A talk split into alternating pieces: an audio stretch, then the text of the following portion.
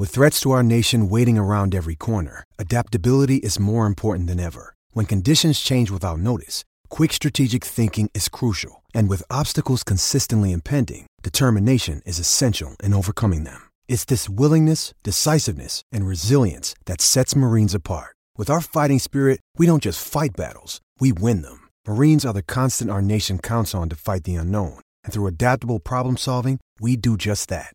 Learn more at marines.com.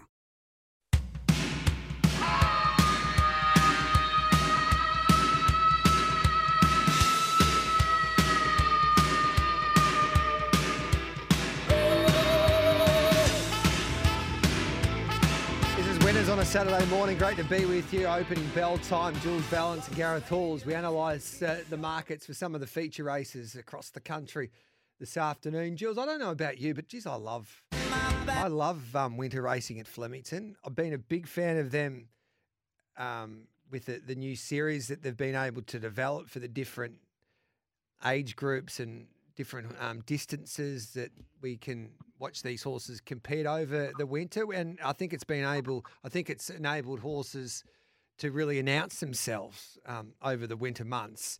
And I think it's a really good meeting today at Flemington once again. We've had a chat about how we think that this track will play, and we need to monitor the times to see how how rain affected this surface is there at headquarters today.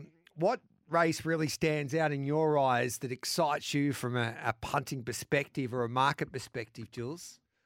Probably a punting, uh, sorry, a market perspective is probably race eight, the 1600 metre race with pinstriped um, and obviously Keats, and even to a lesser extent, there's a few others that I think are really interesting. Now, Pinstripe was really solid, but he's now becoming quite soft in the market. So that three dollars you're going two dollars eighty, two dollars ninety, you're going to get better than that about Pinstripe.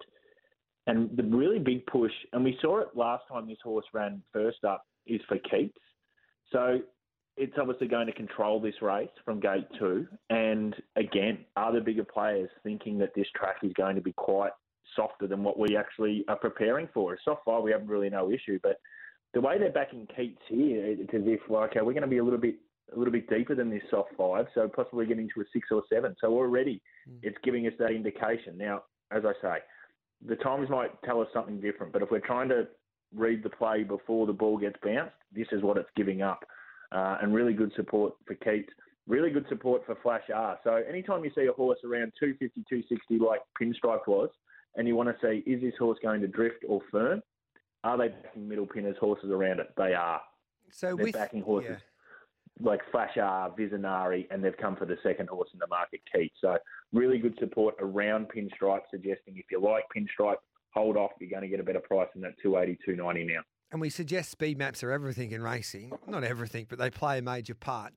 And so you look at this race, all right, then, Jules. So you look at the speed map, and Keats likes to be on pace, he can take it up, and if there's not too much pace, then he can dictate that race. When you have a look at this contest today, there doesn't look to be too much pressure or too many worries for Keats that he can really own this race up front. Is that how you, You read that so? play? And then Yeah, you've got a yeah. horse like Pinstripe that is going to get back, and Enver Jusufovic says he's flying at the moment, this horse, but at the back of his mind, he's concerned with the five weeks in between runs that could.